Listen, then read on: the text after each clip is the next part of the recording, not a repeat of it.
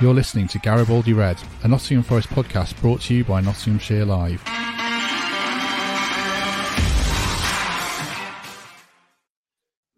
Hello, welcome to Garibaldi Red as Nottingham Forest mate in the thick of the most fiercely contested relegation battle ever in the Premier League. After their 1 1 draw with Wolves, we'll discuss the game, the relegation battle, Steve Cooper's future, and the trip to Leeds in the company of, first of all, broadcaster and Reds fan Darren Fletcher. Fletch, morning, you well? I am. I'm going to start by giving you the stat of the day, which completely blew me away when I saw it. The next Chelsea manager who's appointed will mean they've had more managers since the inception of the Premier League than Liverpool have had since the club was formed in 1892. Excellent. A flying mad. start to the day. Absolutely. Stark raving. Mad. Well, it's a, yeah, a mad season for Premier League sackings, and that will probably come up in our discussion as we go along. Second guest today is Michael Temple. Temps, good morning. Mate, I'm uh, I'm off for lunch with Graham Potter because he just got 21 million quid for being sacked, hasn't he? so there's a stat for you. A five-year contract, he lasted 31 matches. They paid 20 million pound compensation, and they'll be covering his mortgage on whatever castle he's in until 2027. So yeah, blown away by the Potter stuff. I doubt he's got a mortgage. Um, the third guest and final guest is Reds fan Mikey Temple. Uh, Mikey Temple. Mikey Clarke. It's been a hell of a morning for me. Mikey Clarke, how are you? Yeah, I'm good, thank you. Blown away by those stats. Actually, that's that's just. I was listening to the radio this morning, and somebody said, um, "Do we feel sorry for Graham Potter?" No, no, not not, not at all. I wish I was uh, made made uh, redundant or whatever from work with that amount of money in my bank. My word, be a different different. I think I'm in the wrong job, but yeah, I'm fine, Matt. In answer to your question, thank you very much. I think we're all in the wrong job not being Premier League managers, although we all think we are, uh, as every football fan uh, is. So, starting on that note, Temps, kick us off. What did you make of uh, Saturday's game, just in terms of performance view result, I guess? Yeah, it was a much better performance, wasn't it? And we had the chances to to win the game. Um, I thought we started well and equipped ourselves to, to be far more comfortable without the ball, which we were for, for long periods of time, but still capable of, of springing chances on the break, which we'll dissect later. I think Brennan Johnson did what we expect Brennan Johnson to do now. I think we've stumbled across another centre half combination that could work for us. And I've changed my stance on, on that midfield debate, which we'll get into as well. But um, all things said, I thought it was a really credible Forest performance. I was disappointed that we got a, a single point for it. Yeah, Mikey, we were in the pub afterwards when Temps wasn't being accosted as a celebrity, uh, and you were you were pretty down in the sense that you were so gutted we didn't win. Uh, how are you feeling about it now? Yeah, a little better. You've you have a chance to reflect. I think straight after the game. You know, I'll be honest. I think that's the best we've played this season. I was trying to cast my mind back. You know, the amount of chances we created, the dynamism in the midfield. I can't remember Wolves really having another shot on target other than the one they scored. So I, I left that ground feeling quite deflated. And obviously, when we when we met mm. after, I was still in that mood. But once you have a chance to sleep on it and reflect, I concur with what Temps are saying. Um, I thought we might have stumbled upon something like we always seem to do after after a break. So on reflection, once all the emotion goes and you get a chance to look at it, look at it how it is, um, it's all about levels of performance for me. So if we can repeat that level of performance tomorrow and again on Saturday, and then again for the next six or seven games, I think we'll be all right. But it's when you play well and you don't get what you think you deserve. That's that's where it's where it's gutting. Um, but yeah, I'm I'm much better now than I was 24, 48 hours ago, Matters for certain. I suppose for me, Fletch, the result probably makes relegation more likely because you didn't win a home game. It seems should, but the performance made me feel more optimistic that if we play like that, then we can beat Man U at home, which I know sounds fanciful, or beat Brighton. How are you feeling about it? Well, I've, I've been a bigger picture man all year, so I'm not reading anything too much into 90 minutes against Wolves. I've seen enough of Wolves this season to know that they can make you look like that because they don't pose too much of a goal threat despite spending money on strikers. So I think you can almost kid yourself into a, a feeling that you've had a great performance because you've not seen too much damage at one end, but that's them. Um, I would also put the caveat in that they conceded four on their own pitch against Leeds the match before. So that maybe adds a little bit of perspective. The reality is, though, they've got 10 games left and they've got to equal three of Leicester, Everton, Southampton, Leeds, or Bournemouth. And if they do that, they'll stay in the Premier League. They're not going to be better than any of those teams. They've just got to equal what they do because of the league position. So the reality is that they're in a relatively good position for a newly promoted side at this stage of the season, even in you know a, relegation battle that's as tightly contested as this one. It's not as if they've got to get four more points than those teams. They've just got to do the same as those teams, and if they do that, they'll stay up. And there's enough in the squad to do that. So, and there were positives, but I would I would make the point again. I'm so disappointed that these games the margins are so fine that they are always decided in the two penalty areas, always. And we can concentrate on the midfield to a blue in the face. But Wolves had one real opportunity in the second half and they scored. And that's the difference. Forest had numerous chances and they didn't. And I can't get out of my head. I'm having nightmares about Emmanuel Dennis not squaring the ball to Morgan Gibbs White. I mean, it's such a basic decision. And it's so selfish to actually do what you did in the circumstances because an entire city is relying on you to make good decisions at the right time. It's why you get paid tens of thousands of pounds a week to do the right thing when it matters. There's a time to be a maverick. There's a time to try and do something that's genius.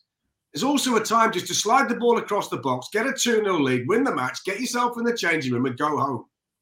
And that has to be a lesson to everybody, not just him.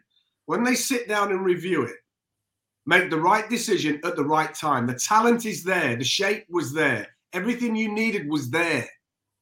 But you can't make bad decisions in critical situations, and that's what they did. If they make a good decision at that moment, they win the game. Hmm. And time's running out. They can't continue to make bad decisions when it really matters. And I think when you look back over the course of the season, there's been a lot of individual mistakes or decisions that have been taken that have cost Forest points and we can't keep doing it. And go back to that. Roll it square.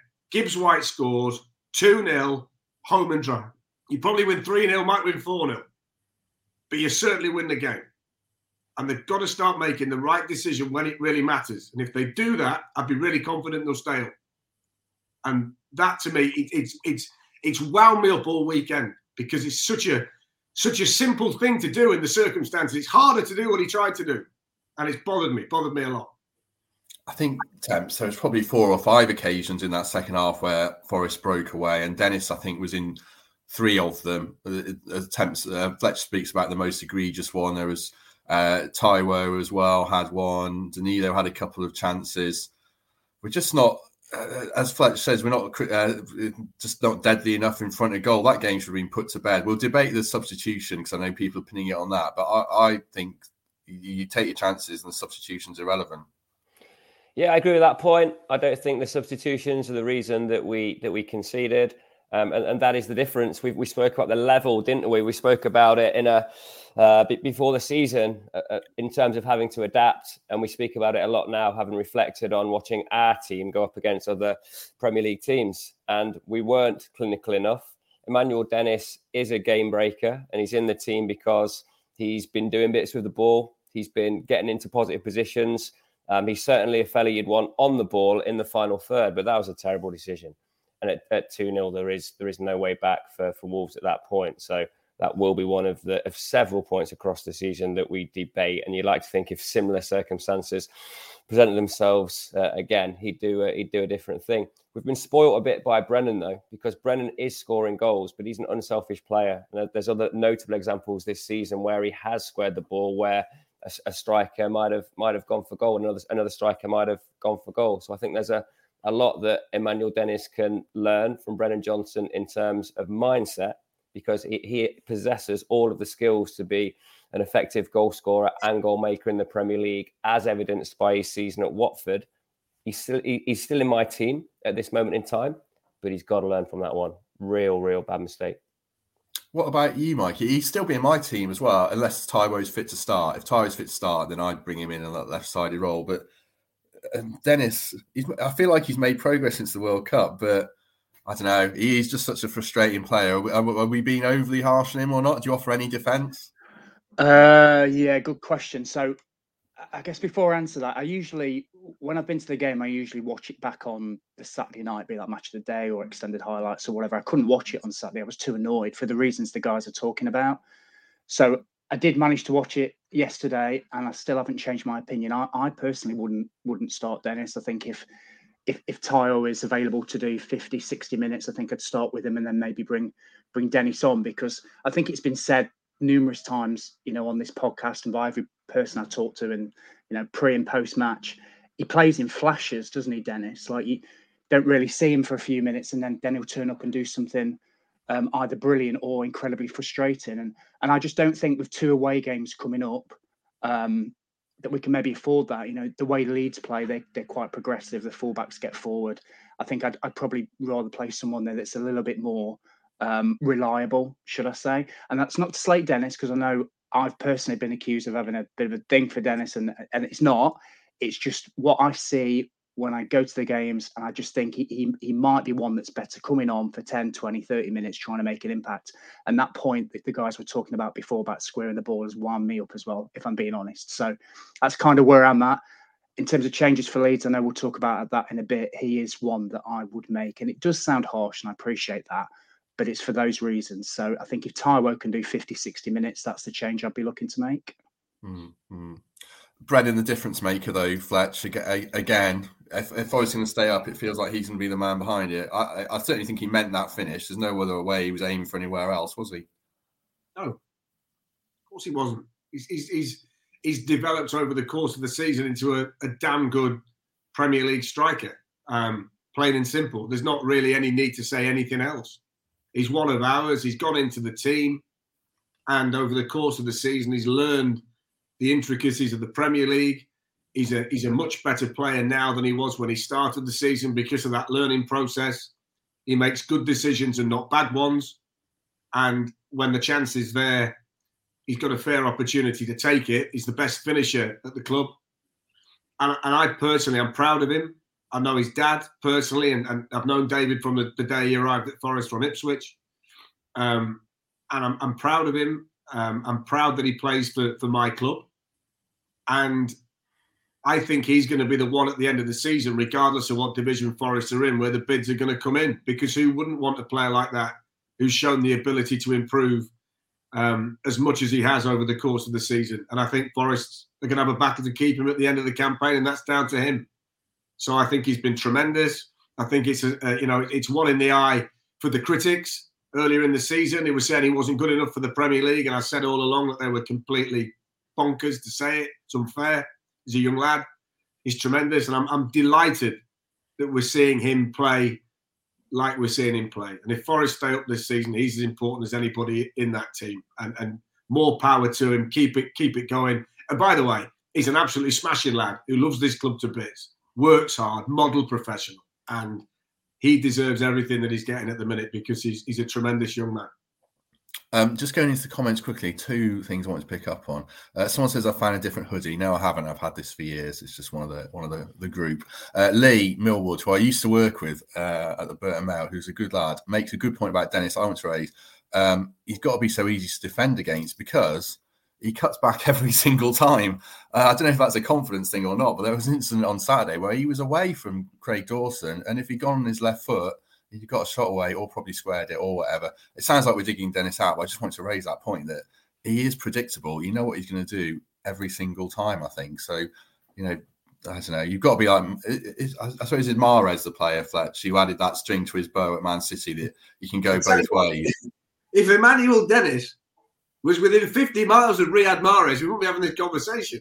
No, but you're trying to think of a player who isn't predictable because Mahrez at Leicester, he'd always go on his left foot, but now you know he's going to, he can go, he can trick a fullback. Mahrez is 20 goals a season. Mahrez is on the planet. He's a 50, 60 million pound footballer when he left, left Leicester. It's worth even more now. Look, it's inexcusable. It's a professional player. He's played in the Champions League. He knows he's got to square it at that point, but he chooses not to. This is not, this is not some fundamental weakness. He knows. He knows what he has to do, and he didn't do it. It's inexcusable. There is no if you play in a forward position for Forest, you've either got to be scoring goals or creating goals. And my challenge would be how many has he scored? How many has he made? And that's how you judge him over the course of the season. How many do you score? How many do you make? Because whether he runs back with a fullback or not, that's a bonus. It's like having a fullback who gets a few assists. First and foremost, they've got to defend. Certain things that players have got to do. Is he making goals and is he scoring goals? And if the answer is no, then you've probably got to look elsewhere. And that applies to everybody across the front line. It's not just him. But that situation on Saturday and the circumstances Forest are, you cannot accept. And you imagine what the players felt like when they get in. Felipe has won everything. He's been magnificent, and he's walked off with a draw, and he's done everything to win the game. There are big performances on that pitch on Saturday. The crowd are magnificent again, and you get moments, just moments in a game where you're screaming for someone to do the right thing, and when they don't, whether that's in your own box or in their box, it costs you. And you might look back on that moment at the end of the season as being really costly. I hope not, but that is one of the more inexplainable decisions that I've seen this season. And it, if it was Brennan Johnson doing the thing on the other side, I'd be saying the same thing. Because if Emmanuel Dennis is the reason why Forest stay up at the end of the season, I will be delighted. And by the way, as you said earlier, he's got the ability to go on a streak and score goals like that that can be important. Hence why Steve's probably got him in the team. But in that isolated moment, whoever that person was, Gibbs White, Johnson, whoever, of those forward players, if they would have done the same thing, I would have been saying the same thing. This is not a knock on Emmanuel Dennis, but you need those forwards at this stage of the season to either score goals or make goals. And if they're not doing it, time's running out. You've maybe got to look elsewhere and find the people that are going to do. Yeah, well, he scored a great goal against Newcastle. He did. That was an instinctive, instinctive moment where he didn't just do it in the moment. He's obviously got a lot of talent, but by the way, that's the situation that suits him, Matt. Because when he scored against Newcastle, he was the only one up there. So you're saying, well, you've got to do something yourself because you've got no mm. help. But you don't have to do that every time now because you've got that one. Don't think it's going to happen every time. There are basic things you need to do in certain situations, and on Saturday he didn't do it. Um, two incidents around Brennan that we should touch on as well while we're here. Uh, book for diving temps. I thought that was harsh. I'm not sure it was a penalty, but I don't think he, don't think he was diving.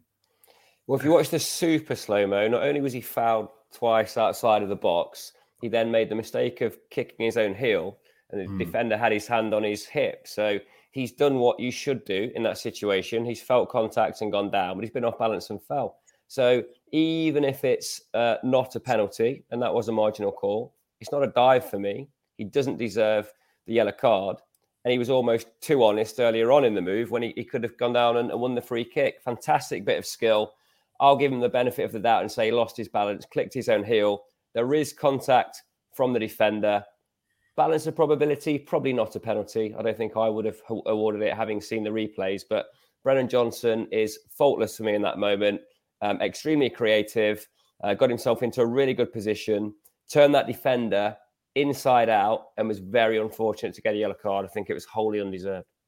Yeah, I agree. Another hazard of VAR that is probably you know not. What, Do you know what though? This is the inconsistency of that process. So I was at Manchester City against Liverpool on Saturday lunchtime. The Gakpo dive, clear dive, awful dive, cheated, trying to get a penalty.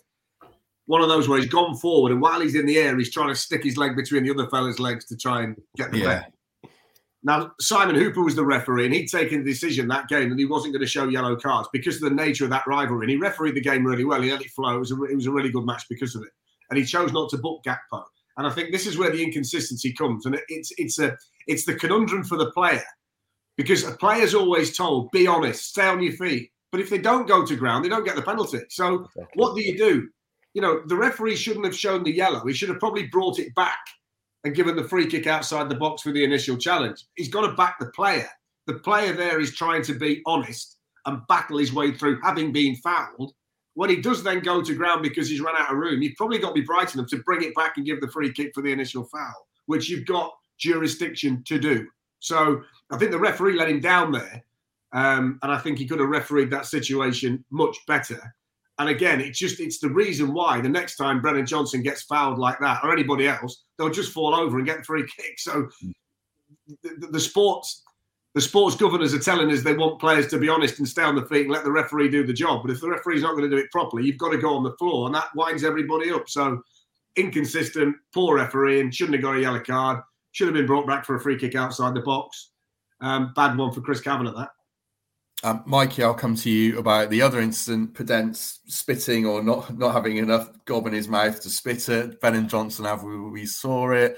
VAR said they couldn't see evidence of actual spit. I think Alan Shearer said, well, you can't send him off then. What do you think? I mean, he did try, he tried to spit at him, didn't he?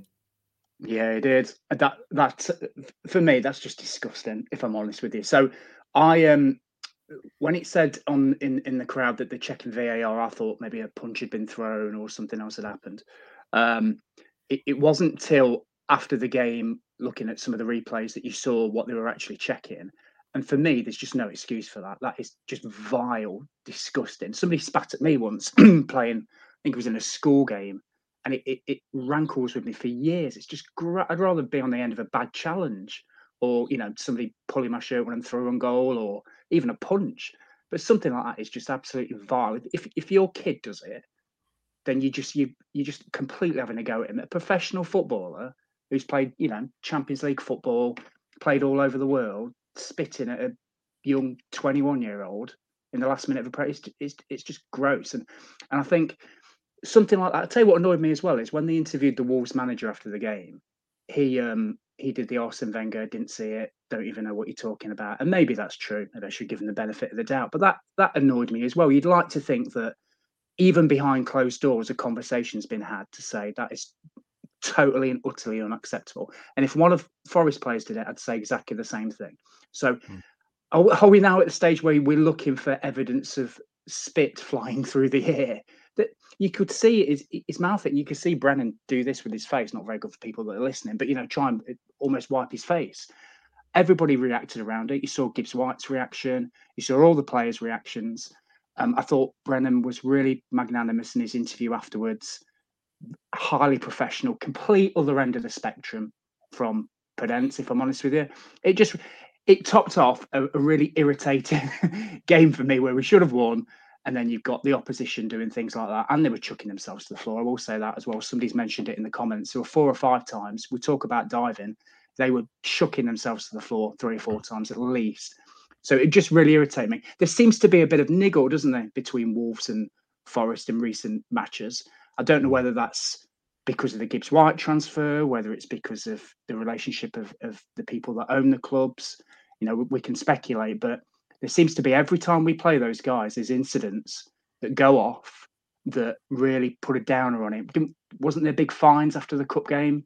Um, yeah, 40,000, 45,000. I think something's not right there. But spit, yeah, spitting's just. To- I don't know what you guys think about it, but that just really rankled. It's gross. You wouldn't, you wouldn't like to see that on the park. It's just disgusting. They're a bit. I won't ask you, Fletch, because you probably have to deal with wolves. But temps, they look in it a bit of an ill. I, you, are more than welcome to ask, and, and I. Well, they're all disciplined, aren't they? I think when it starts from the top for me. Well, I, I, I don't know. I don't know what they get told. I don't know how that works. I don't know why there's the the antagonism between the two benches and the two sets of clubs. I genuinely don't know. But if any player of any club spits on another one, then they should throw the book at the individual. Um, I think it's worse than if you walked across on the pitch and, and punched the kid between the eyes. I think it's worse. I think it's disgraceful. I think it's disgusting. And I think that you don't need, you shouldn't need the Premier League retrospectively to take a view. I think if you're Wolverhampton Wanderers and you look at that and you've got an obligation to do that, if that's the way that your player has handled himself in front of a crowd of people and done something like that, I think then the emphasis should be on you to self police. And they should turn around to Daniel Podence and say, You don't represent this club in that way. And they should do something about it. I know it's a fanciful suggestion and it won't happen. But that's what should happen because there's a moral code as well as anything else in life of things you do and don't do. And that's one of the things that you just don't do. It's disgusting, um, disgraceful. If, if they look at it and they decide that he did do it on purpose and we have to leave it to the authorities, we can all have our opinion, then I would hope they give him a ban that's lengthier than the three game ban for violent conduct because I think it's worse than that. So I hope they do something about it. I hate to see it. Um, it's, it's one of the most disgusting things you can do on a football pitch. Um, one other thing I want to talk about uh, in the game before we get on to positives, uh, which I thought there were quite a lot. The Worrall sub, um, a lot of people are blaming Cooper for it. I mean, I've thought about it, and, and I have to say, I think it, it was a tactically sound move, personally. At that point, Wolves had Costa, Podence, Sarabia, Cunha, Nunes on the pitch. Uh, people are saying we were completely in control of the game. I don't think we were. I thought it was like a Wild West shootout and we were just trying to hit them on the break all the time. And I actually thought Forest looked more comfortable when Worrall came on. And again, we had enough chances to score again. So I can see why people would say Cooper cost us the points, but I don't agree with that personally. What attempts are you disagreeing with me or not? No, I agree with you. That substitution was not the reason um, that we lost. Uh, it's a hindsight call, isn't it? There's a lot of people across the weekend and this and this morning are criticising Steve Cooper based on nothing more than hindsight. We didn't think it was a bad call at the time. We could see the logic of it, and Joe played pretty well when he came on.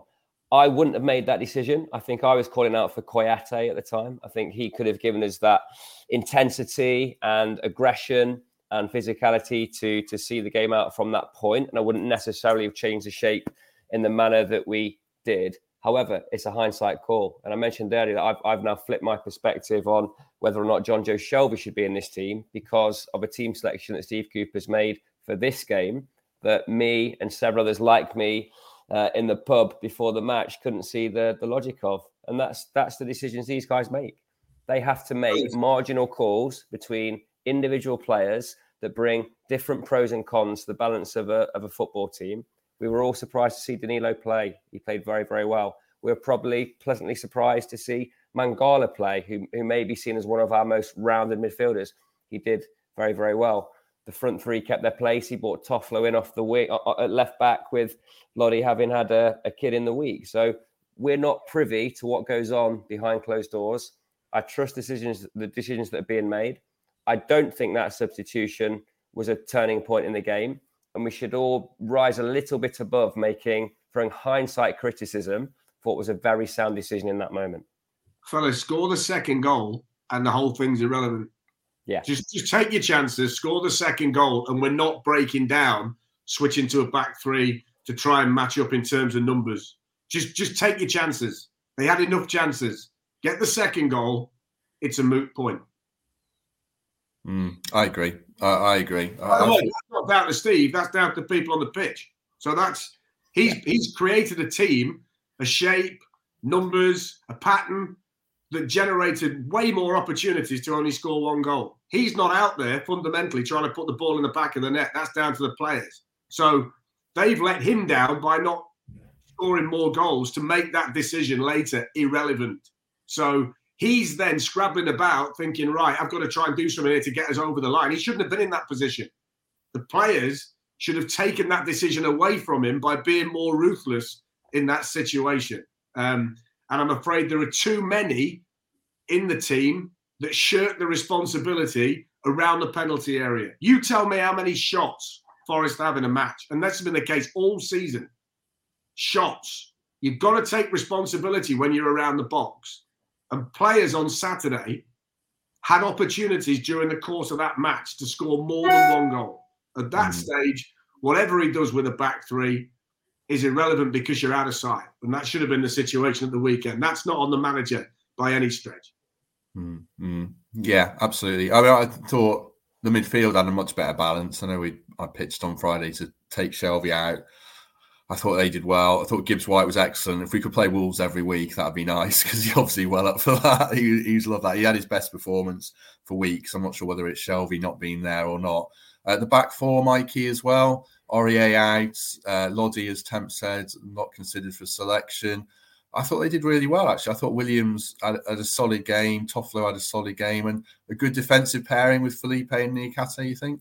Yeah, I agree. Yeah, I, I, thought thought played really well. Felipe was magnificent. In fact, every mm. time I've seen him since he's come into the team, he, he looks a class above. You can tell he's played at a high level. You know what he maybe lacks in a bit of pace, he makes for in position and, and strength and aggression. Um, his distribution on the ball was really good as well. Um, I like the way he sort of steps into midfield you know, and we may have stumbled on a, a new centre back pair, and I thought Niakhaté was much better. Understandably, mm. against Newcastle, he looked a little bit rusty. Um, he's been away for the international break. I'm not sure how many minutes he played for his country, but he looked a bit stronger, a bit quicker.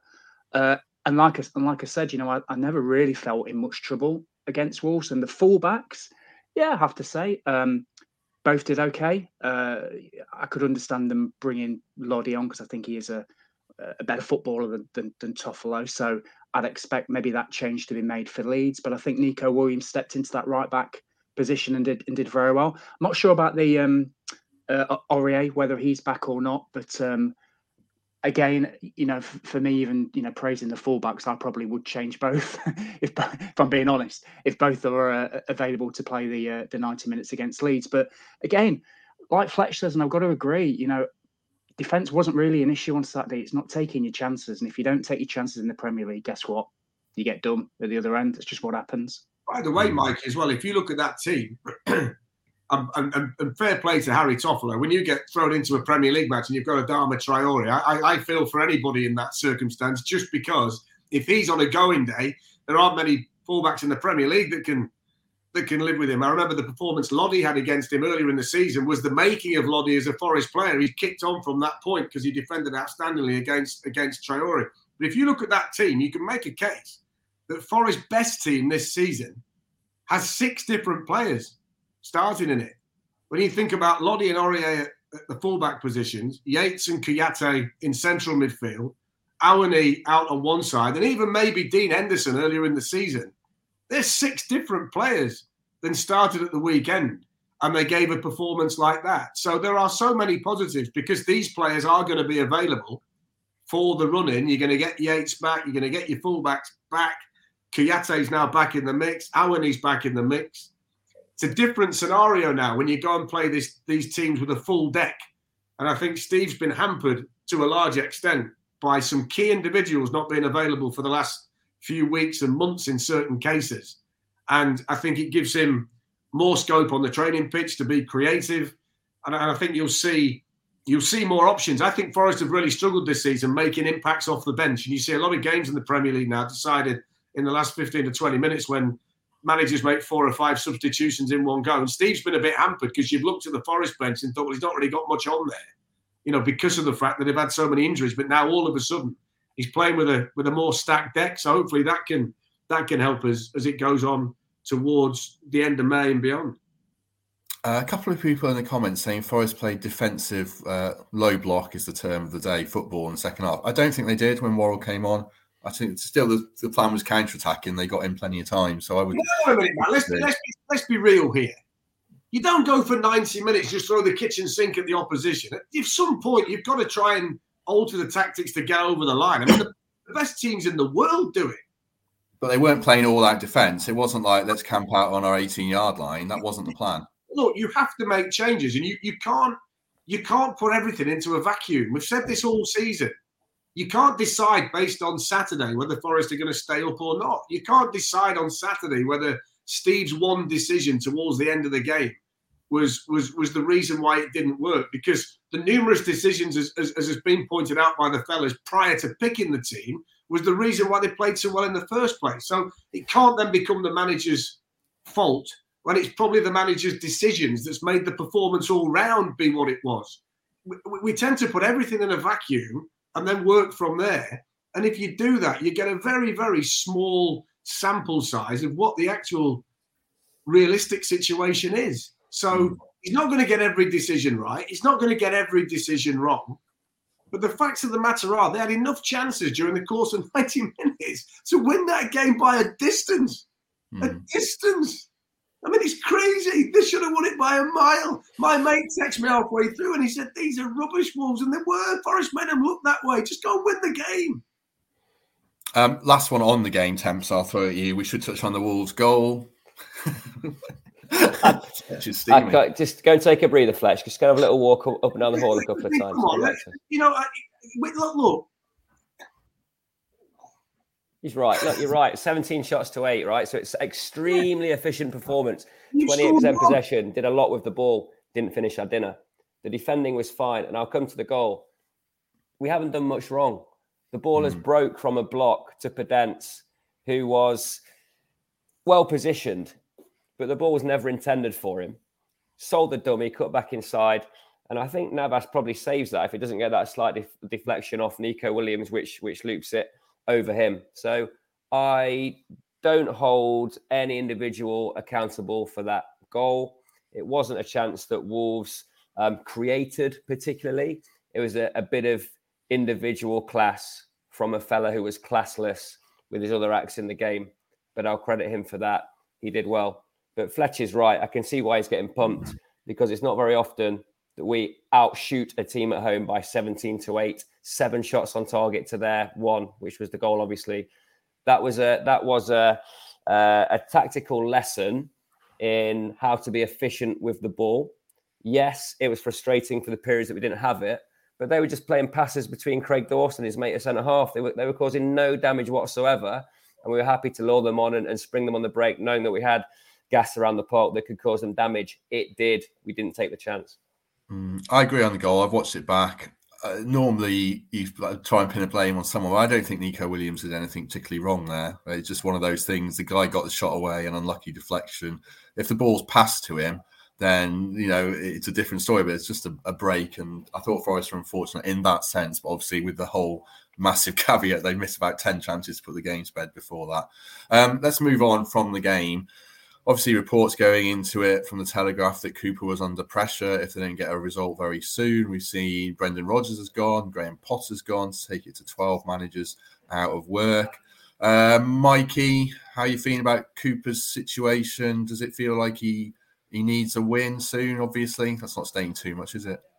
Yeah, I'm trying to choose my words carefully. I think one of the one of the reasons I was annoyed coming out of Saturday is because I know how big that game was, or I believe to know how big that game was. So I think it's we're in a stage now where it's the proper business end of the season. There's less than ten games to go. Um, some of them are win- winnable. Some of them look really, really tricky on paper. And the ones you're targeting, like your Wolves at home, your Everton at home, we're just not managing to get over the line. So the the pressure seems to be ramping up on on Cooper. And, and you've seen, as you rightly pointed out, Matt, just in the last 24 hours. I mean, who's who's got the um who's still got the same manager in the bottom half? Is it just us and West Ham? I mean, yeah, it, yeah. it's it's absolutely crazy. I did see one stat, and then I'll give you give you my view, and I've wrote it down because I don't want to get it wrong. And I think it was from an article in the in the Athletic. So since the since the um, start of the Premier League, is this? So when was that? Ninety two. There's been 39, so three nine managerial changes since March, so the March of each year, and only seven of them have led to a higher finishing position than when they made the change. So if that makes sense to people, so less than eight, well, less than 20%. So one in five, if you change your manager now, you get a high league position. So there's no guarantee that if we did decide to go down that route and Cooper left, history tells you that only one in five since the Premier League started, you finish with a higher position. So here's my view on it, and then I'll quickly hand over to the lads. Where did we expect to be as a fan base at this point in time? So we always knew it was going to be tough. We haven't been in the bottom three for God knows how long. You know, Cooper's had to manage 30, 40 players, change his system two or three times. You know, we've got one of the best home record, probably the best home record in the bottom half of the Premier League. I think we've lost once there since September in the league. Our way form's absolute rubbish, which worries me. But this is where we expect it to be, right? So I guess the question is do we think we can get over the line with Cooper? And if not, who's better out there? Slightly changed in the last 24 hours, but who's better out there that we could probably bring in and have that different voice and change it? Now, me personally, I would stick with Cooper regardless because I think, I think everybody, what I saw on Saturday, everybody's playing for him. The crowd are still behind him. We are really unlucky, and if we have that level of performance, I think we'll be all right. But there's no doubt that the there's no doubt that the pressure's on. Of course it is, because like I said, you know, there's only us and West Ham in that bottom half that still have the same manager. So, mm. am I worried about Tuesday? Yeah, yeah. I'm absolutely, I'm absolutely terrified that if we lose, that I'll go to bed and wake up on Wednesday morning and we'll be in a situation where we've got caretaker managers for the Villa game. I really don't want that to happen, and I've seen some of the comments on here around. There seems to be a bit more of a split now. I think the last time I was on, it was very pro Cooper seems to be a little bit of a split now. But me personally, you know, the players are playing for him. You, you, can see that. And we just need to be more ruthless and get over that line. We need three wins, guys. Three wins in what, nine, ten games. That's all we mm-hmm. need. And like Fletch said at the start, and I will shut up, like Fletch says, we just need to match the output of those five or six teams, which we are more than capable of doing. So that's where I am. I would stick with Cooper regardless. And about you guys? Well, Temps wanted to make a point. I think he might have had a stat. I hope it wasn't the one Mikey produced and he's stolen your thunder. What were you going to say, Temps? No, I just want to talk through the, the four scenarios uh, regarding the managerial position for this point. The one for me that's most unlikely to happen is that Cooper stays and we go down. Not because I don't want Cooper to stay. This owner, with this level of investment, will not sanction keeping a manager that takes us down. So I don't think that will happen. The scenario that I want, Cooper remains and we stay up. That's what everybody wants. That starts tomorrow night, and we'll get into that in a second. However, there are two other options open to Marinakis. Changes the manager, and we still go down. That will cause a lot of consternation, instability at the club. Change the manager, and we stay up, and Steve Cooper will be soon forgotten. And that's the sad truth of professional football. Whatever we say to our mates in the boozer, whatever we say about, you know, I'm not getting a season ticket if he's still here. I'm not getting a season ticket if he is still here. I've heard it all. I've heard both extremes of the argument. If they make the change and the next manager gets the results required to keep us up, this entire fan base will be behind him. That's not what I want to happen. But Marinakis is a very active owner. He was present at the game on Saturday. He won't think twice about pulling the trigger if he thinks it's the right thing to do. And I hope that Steve Cooper's results save his job because I think he's done more for this football club than almost, almost anybody else in existence. Fletch, what's your take? Okay, so 23 managers since Brian Clough retired in 93, plus a few caretakers thrown in as well. Every time a managerial change was made during that run, the person that made the change thought there was someone better who could come in and make a difference. And it didn't happen. I'm not misty eyed about what happened last season. And what I would say about Evangelos Marinakis is that I think 12 managers have been sacked this season. And I think if you would have done a straw poll at the start of the campaign, the owner of Nottingham Forest would have been the one that people who don't understand the situation would have said would be most likely to make a managerial sacking based on what he's done in the past at Olympiacos. So let's just get, get it right that as an owner, he's been bright enough to give Steve an opportunity to be successful. And when Forest were in the mire earlier in the season, and conventional wisdom for a lot of owners would have been, I need to make a managerial change. He didn't. Forest went on the best run of the season. So, whatever decision he makes from this point, let's look at it through clear eyes. Let's not dive back in the vacuum and say, here he goes, sack him, blah, blah, blah, because he's not done that. He's given the manager players, financial support, and time over the course of the season. And if he chooses to make a managerial change at this point, based on what he's done for the club in terms of bringing players in to try and give, in his opinion, Forest the best chance to survive. That is his prerogative. Okay? It's his money, it's his club, he's put his money where his mouth is, it's his prerogative. And if he does that, that's up to him. My own personal view would be that I would like to think, as Temp said, the scenario develops where they get a couple of wins, they stay up, Steve gets till the end of the season. And then maybe they sit down and have a look at what direction you want the club to go in. My concern is sometimes you can make a move and you think it's going to be right and it's not. You know, all of these teams that I mentioned at the start Leicester, Everton, Southampton, Leeds, and Bournemouth five clubs that Forest have only got to equal the rest of the way. All of them have made a managerial change, and probably three of them are going to get relegated. So it doesn't always work either. So I'm, I like Steve. Um, I think the job he's done, as Temp says, has been wonderful. But this is this is down to the owner. It's how he sees the club, and and he has to be allowed to do what he wants to do and how he wants to do it. And if he does make a managerial change, he's making it from a considered perspective. He's not making it after six games and then another one after 24 games.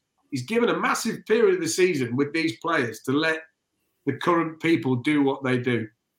As a supporter, though, I would be very much in the camp that I'm pulling for Steve. I want him to do well. I want him to keep Forest in the Premier League. And I'd like to think that he can continue to grow on his managerial journey with the club over the course of the summer. So that would be my my personal wish.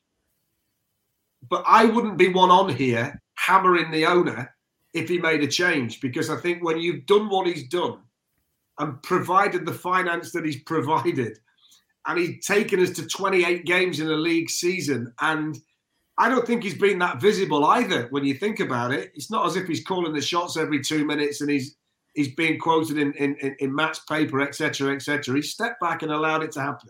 And he's gone again in January. If he decided to do it, I wouldn't criticize him. I might have a personal view on what I'd like to see happen as a fan.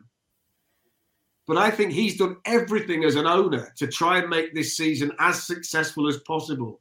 And then it becomes his prerogative. And he's going to follow the fans' thoughts to a certain extent.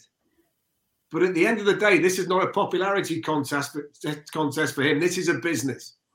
And he's been around football a long time in Greece with Olympiacos at Champions League level. He's winning league titles. And sometimes he has a manager for a, a longer period of time. And sometimes, in Corberan's case this season, they don't last five minutes. So he's, he's worked at both ends of the spectrum. So it's on him. It is purely on him. And, and nobody knows what he's going to do. But it's on him. And, and, and I find it very difficult as a fan when you've made the financial commitment that he has to turn around and go, well, you're bonkers, you shouldn't have done that, you're stupid, you don't know what you're doing. I just think that's unfair. And I think the mm. emphasis is on Steve to knuckle down, get more out of the squad, make sure they take the chances. And I don't think we're having this conversation today. If if if if, if they win on Saturday, because she's saying, right, okay, we're off and rolling again, looking forward to Leeds, on we go. And again, I'll say it to you, Saturday was down to the players. So they've got to look at themselves. Now we're having this conversation again today because they should have won that match.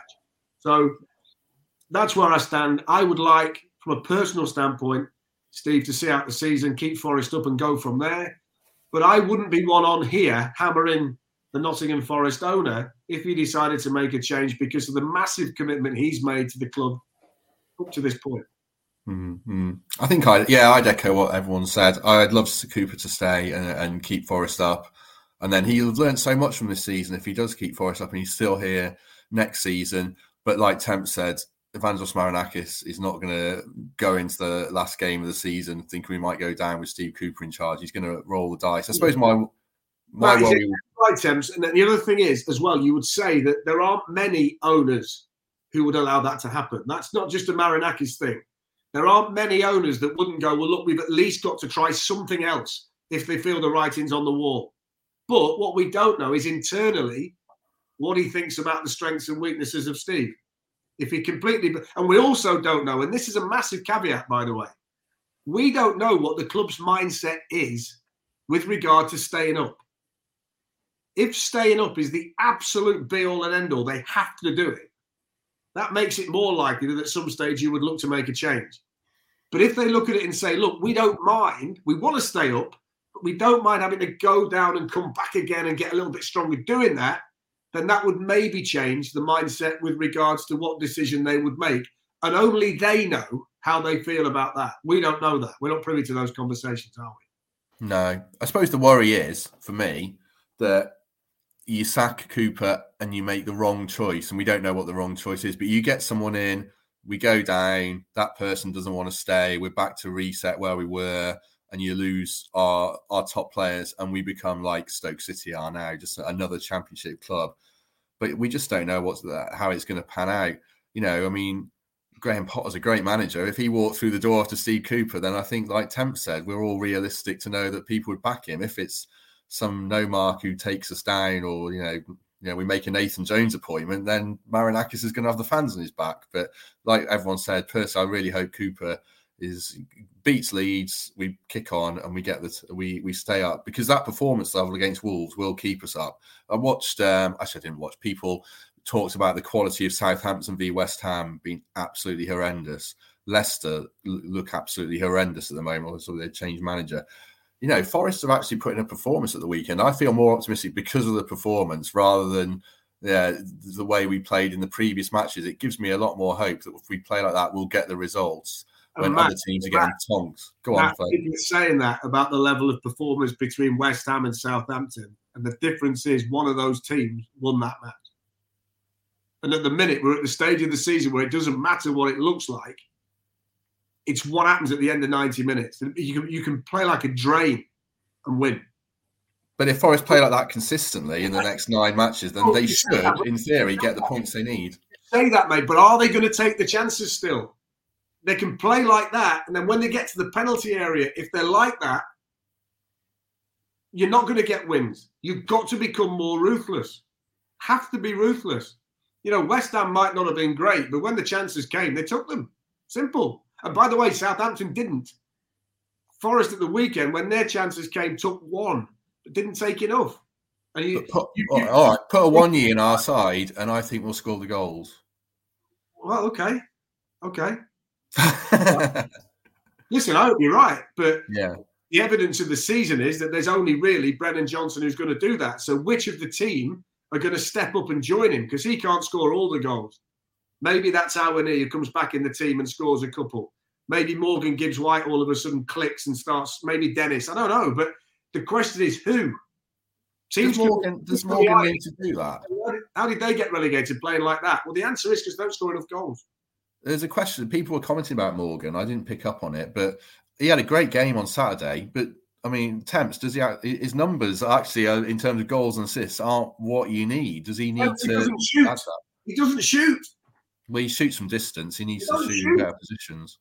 The team temps. doesn't shoot he's in the team for me because he's, he's, a creative force. He breaks the field. He has that amazing ability to to turn with his first touch, which is a a rare thing in the Premier League. He has a great awareness. Yeah, look, his his numbers um, are perhaps not quite where they should be. I think he's got five um, Premier League assists. It's not a it's not a fantastic return for a guy that's been guaranteed his place in the side, and arguably the shape is is kind of built around. But there, there are mitigating factors. He has been playing with some misfiring players. He has had a, a, lot of change in that platform just behind him that gives him the, the freedom to play. So for me, there's no debate about Morgan Gibbs White's place in the team. Taiwo for Dennis is a, is a valid discussion. The blend of the midfield three is a valid discussion. And I think we all know there's going to be changes at fullback as, as soon as possible. But Morgan Gibbs White's place in the team is under no threat. But you know, Temps makes a great point there that he's only got five Premier League assists. That that's because when you play the pass, someone has to put the ball in the net to get the assist. Yeah, quite. I'd like to look back on the games, the amount of times he's played a pass where you'd think should have scored.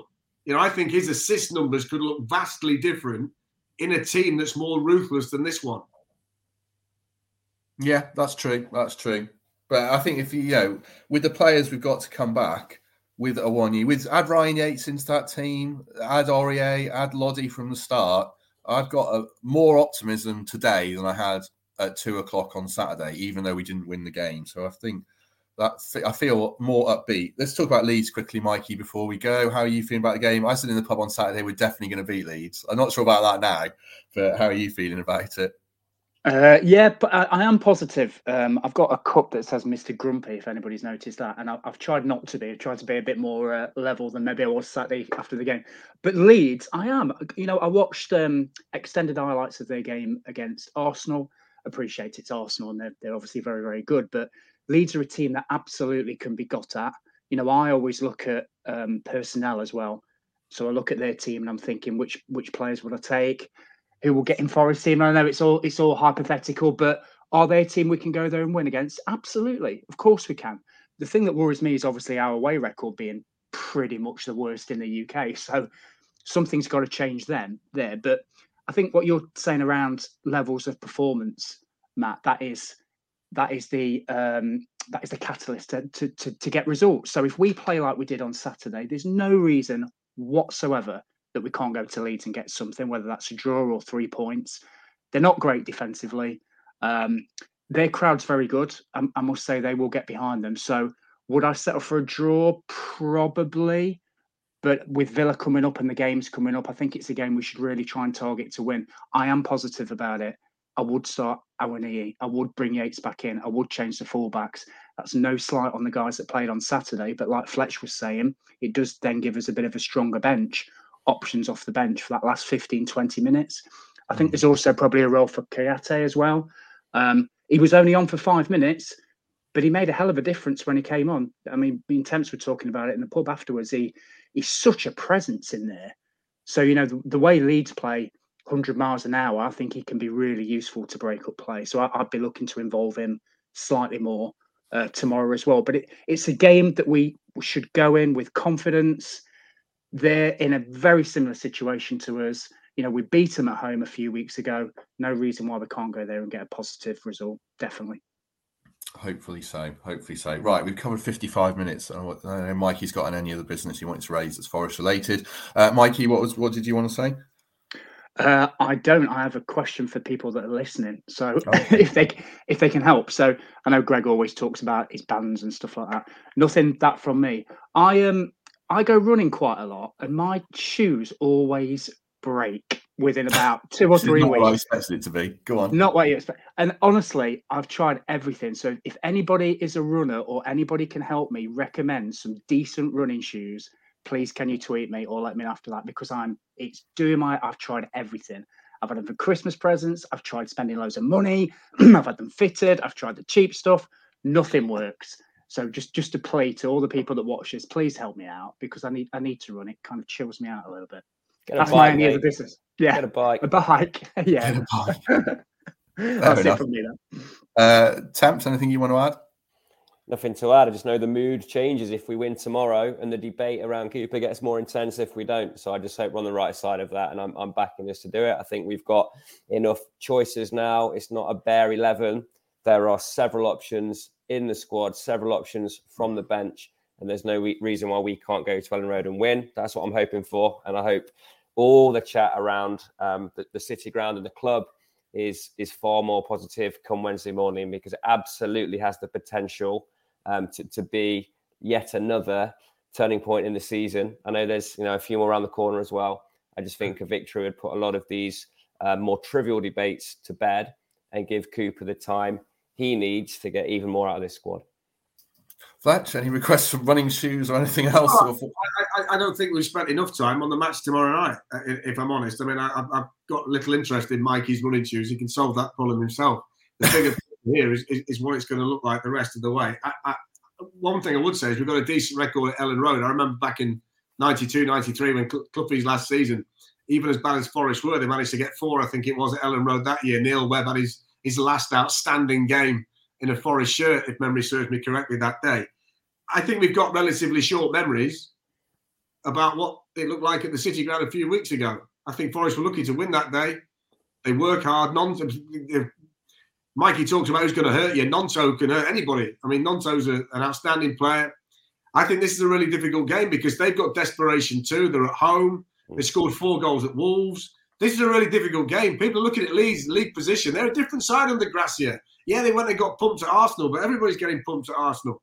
This is a really tough assignment. I think you can make a case that Villa away at the weekend is a more straightforward game than tomorrow. Because what are Villa playing for now? Mid-table, not going up, not going down, not getting into Europe. That's what they are.